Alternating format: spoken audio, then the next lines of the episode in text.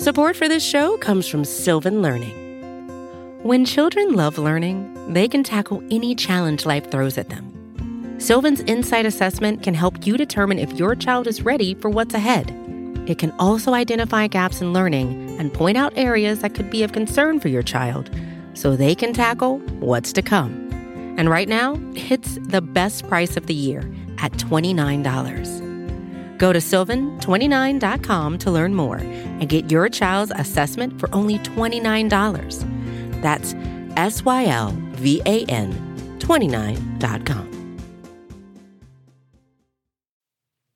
Chapter 14 Secrets Jo was very busy in the garret, for the October days began to grow chilly and the afternoons were short. For two or three hours, the sun lay warmly in the high window, showing Jo seated on the old sofa, writing busily with her papers spread out upon a trunk before her, while Scrabble, the pet rat, promenaded the beams overhead, accompanied by his oldest son, a fine young fellow, who was evidently very proud of his whiskers.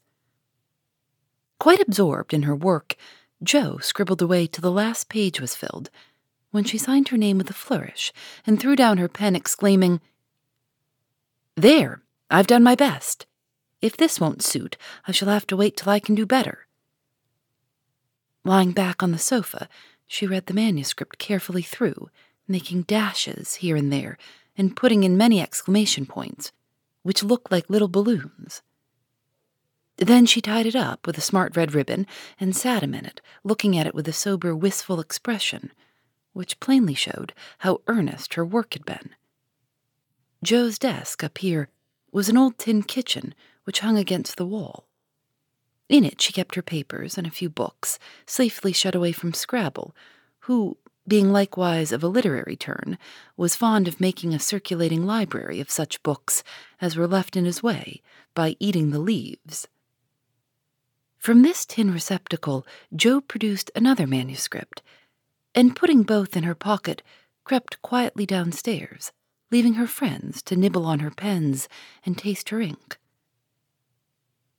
She put on her hat and jacket as noiselessly as possible, and going to the back entry window, got out upon the roof of a low porch, swung herself down to the grassy bank, and took a roundabout way to the road. Once there, she composed herself, hailed a passing omnibus, and rolled away to town, looking very merry and mysterious. If anyone had been watching her, he would have thought her movements decidedly peculiar. For on alighting, she went off at a great pace till she reached a certain number in a certain busy street. Having found the place with some difficulty, she went into the doorway, looked up the dirty stairs, and after standing stock still a minute, suddenly dived into the street and walked away as rapidly as she came. This maneuver she repeated several times, to the great amusement of a black eyed young gentleman lounging in the window of a building opposite. On returning for the third time, Jo gave herself a shake, pulled her hat over her eyes, and walked up the stairs, looking as if she were going to have all her teeth out. There was a dentist's sign, among others which adorned the entrance and after staring a moment at the pair of artificial jaws which slowly opened and shut to draw attention to a fine set of teeth, the young gentleman put on his coat, took his hat, and went down to post himself in the opposite doorway, saying with a smile and a shiver, It's like her to come alone, but if she has a bad time, she'll need someone to help her home. In ten minutes, Jo came running downstairs with a very red face and the general appearance of a person who had just passed through a trying ordeal of some sort. When she saw the young gentleman, she looked anything but pleased and passed him with a nod. But he followed, asking with an air of sympathy, Did you have a bad time? Not very. You got through quickly? Yes, thank goodness. Why did you go alone? Didn't want anyone to know. You're the oddest fellow I ever saw.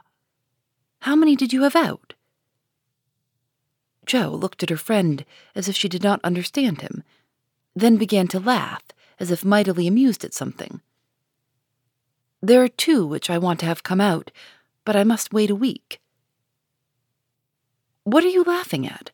You are up to some mischief, Jo, said Laurie, looking mystified.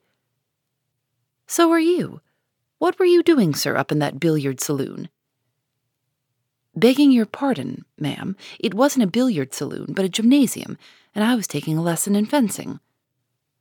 I'm glad of that. Why? You can teach me, and then, when we play Hamlet, you can be Laertes, and we'll make a fine thing of the fencing scene. Laurie burst out with a hearty boy's laugh, which made several passers-by smile in spite of themselves. I'll teach you whether we play Hamlet or not. It's grand fun, and will straighten you up capitally. But I don't believe that was your only reason for saying I'm glad in that decided way. Was it now? No, I was glad that you were not in the saloon, because I hope you never go to such places. Do you? Not often. I wish you wouldn't.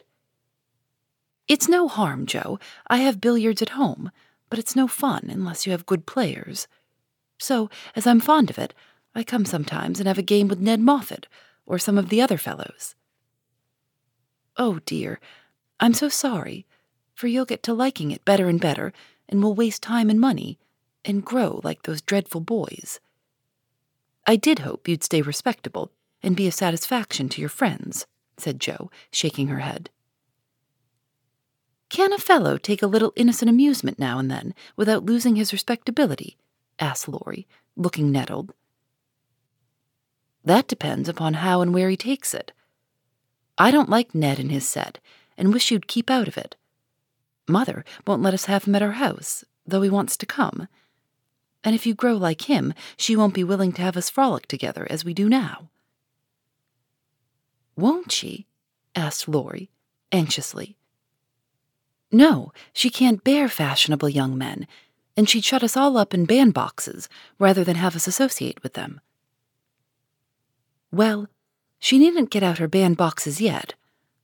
I'm not a fashionable party and don't mean to be, but I do like harmless larks now and then, don't you? Yes, nobody minds them, so lark away, but don't get wild, will you? Or there'll be an end to all our good times. I'll be a double distilled saint. I can't bear saints. Just be a simple, honest, respectable boy, and we'll never desert you. I don't know what I should do if you acted like Mr. King's son. He had plenty of money, but didn't know how to spend it, and got tipsy and gambled, and ran away, and forged his father's name, I believe, and was altogether horrid. You think I'm likely to do the same? Much obliged. No, I don't. Oh, dear no. But I hear people talking about money being such a temptation, and I sometimes wish you were poor. I shouldn't worry then. Do you worry about me, Jo? A little, when you look moody and discontented, as you sometimes do, for you've got such a strong will. If you once get started wrong, I'm afraid it would be hard to stop you. Laurie walked in silence a few minutes, and Jo watched him, wishing she had held her tongue, for his eyes looked angry, though his lips smiled, as if at her warnings. Are you going to deliver lectures all the way home? he asked presently. Of course not. Why? Because if you are, I'll take a bus. If you're not, I'd like to walk with you and tell you something very interesting. I won't preach any more, and I'd like to hear the news immensely. Very well, then, come on. It's a secret, and if I tell you, you must tell me yours. I haven't got any, began Jo, but stopped suddenly, remembering that she had. You know you have. You can't hide anything. So up and fess, or I won't tell, cried Laurie. Is your secret a nice one? Oh, isn't it? All about people you know and such fun. You ought to hear it, and I've been aching to tell it this long time. Come, you begin. You'll not say anything about it at home, will you? Not a word. And you won't tease me in private? I never tease. Yes, you do. You get everything you want out of people. I don't know how you do it, but you are a born wheedler. Thank you. Fire away. Well, I've left two stories with the newspaperman, and he's to give his answer next week, whispered Jo in her confidant's ear. Hurrah for Miss March, the celebrated American authoress, cried Laurie, throwing up his hat and catching it again, to the great delight of two ducks, four cats, five hens, and half a dozen Irish children, for they were out of the city now. Hush, it won't come to anything, I dare say, but I couldn't rest till I had tried, and I said nothing about it because I didn't want anyone else to be disappointed. It won't fail. Why, Jo, your stories are works of Shakespeare compared to half the rubbish that is published every day. Won't it be fun to see them in print, and shan't we feel proud of our authoress? Jo's eyes sparkled, for it is always pleasant to be believed in, and a friend's praise is always sweeter than a dozen newspaper puffs. Where's your secret? Play fair, Teddy, or I'll never believe you again, she said, trying to extinguish the brilliant hopes that blazed up at a word of encouragement. I may get into a scrape for telling, but I didn't promise not to, so I will, for I never feel easy in my mind till I've told you any plummy bit of news I get. I know where Meg's glove is. Is that all? said Jo, looking disappointed, as Laurie nodded and twinkled with a face full of mysterious intelligence. It's quite enough for the present, as you'll agree when I tell you where it is. Tell then.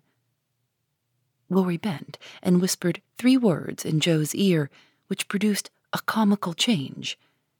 She stood and stared at him for a minute, looking both surprised and displeased then walked on, saying sharply, How do you know? Saw it. Where? Pocket. All this time? Yes, isn't that romantic? No, it's horrid. Don't you like it? Of course I don't. It's ridiculous. It won't be allowed. My patience. What would Meg say? You are not to tell anyone, mind that. I didn't promise. That was understood, and I trusted you. Well, I won't for the present, anyway, but I'm disgusted and wish you hadn't told me. I thought you'd be pleased. At the idea of anybody coming to take Meg away? No, thank you. You'll feel better about it when somebody comes to take you away. I'd like to see anyone try it, cried Jo fiercely. So should I, and Laurie chuckled at the idea. I don't think secrets agree with me. I feel rumpled up in my mind since you told me that, said Jo, rather ungratefully. Race down this hill with me, and you'll be all right, suggested Laurie. No one was in sight. The smooth road sloped invitingly before her, and finding the temptation irresistible, Jo darted away, soon leaving hat and comb behind her, and scattering hairpins as she ran. Laurie reached the goal first and was quite satisfied with the success of his treatment. For his Atalanta came panting up with flying hair, bright eyes, ruddy cheeks, and no signs of dissatisfaction in her face. I wish I was a horse. Then I could run for miles in this splendid air and not lose my breath. It was capital, but see what a guy it's made me. Go pick up my things like a cherub as you are, said Jo, dropping down under a maple tree, which was carpeting the bank with crimson leaves.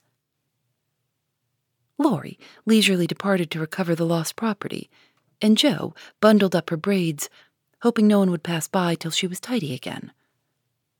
But someone did pass, and who should it be but Meg, looking particularly ladylike in her state and festival suit, for she had been making calls. What in the world are you doing here? she asked, regarding her disheveled sister with well bred surprise. Getting leaves, meekly answered Jo, sorting the rosy handful she had just swept up. And hairpins, added Laurie, throwing half a dozen into Jo's lap. They grow on this road, Meg, so do combs and brown straw hats. You have been running, Jo. How could you? When will you stop such romping ways? said Meg, reprovingly, as she settled her cuffs and smoothed her hair, with which the wind had taken liberties. Never till I'm stiff and old and have to use a crutch. Don't try to make me grow up before my time, Meg. It's hard enough to have you change all of a sudden. Let me be a little girl as long as I can. As she spoke, Jo bent over the leaves to hide the trembling of her lips. For lately she had felt that Margaret was fast getting to be a woman, and Laurie's secret made her dread the separation, which must surely come some time, and now seemed very near. He saw the trouble in her face, and drew Meg's attention from it by asking quickly, Where have you been calling all so fine? At the Gardiner's, and Sally has been telling me all about Belle Moffat's wedding. It was very splendid, and they have gone to spend the winter in Paris. Just think how delightful that must be. Do you envy her, Meg? said Laurie. I'm afraid I do. I'm glad of it, muttered Jo, trying on her hat with a jerk.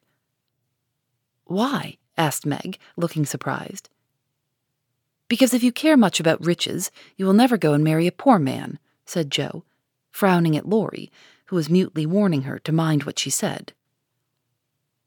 I shall never go and marry anyone, observed Meg, walking on with great dignity, while the others followed, laughing, whispering, skipping stones, and behaving like children, as Meg said to herself, though she might have been tempted to join them if she had not had her best dress on. For a week or two, Jo behaved so queerly that her sisters were quite bewildered.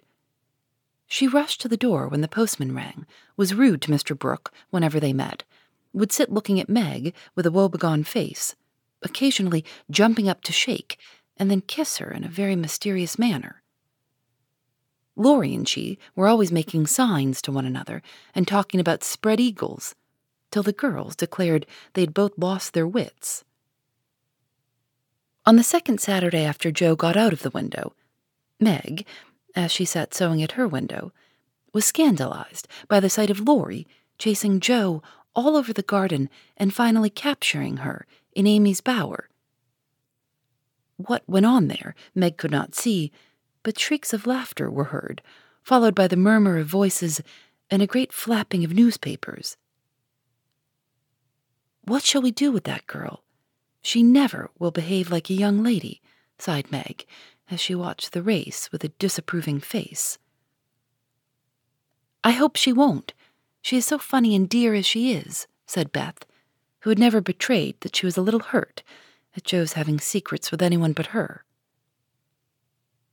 It's very trying, but we can never make her comme la fois, added Amy, who sat making some new frills for herself, with her curls tied up in a very becoming way, two agreeable things that made her feel unusually elegant and ladylike. In a few minutes, Jo bounced in, laid herself on the sofa, and affected to read. Have you anything interesting there? asked Meg, with condescension. Nothing but a story. Won't amount to much, I guess, returned Jo, carefully keeping the name of the paper out of sight. You'd better read it aloud. That will amuse us and keep you out of mischief, said Amy, in her most grown up tone. What's the name? asked Beth, wondering why Jo kept her face behind the sheet. The Rival Painters. That sounds well. Read it, said Meg. With a loud hm and a long breath, Jo began to read very fast. The girls listened with interest, for the tale was romantic and somewhat pathetic, as most of the characters died in the end. I like that about the splendid picture, was Amy's approving remark, as Jo paused. I prefer the Lovering part. Viola and Angelo are two of our favorite names. Isn't that queer? said Meg, wiping her eyes, for the Lovering part was tragical. Who wrote it? asked Beth, who had caught a glimpse of Jo's face.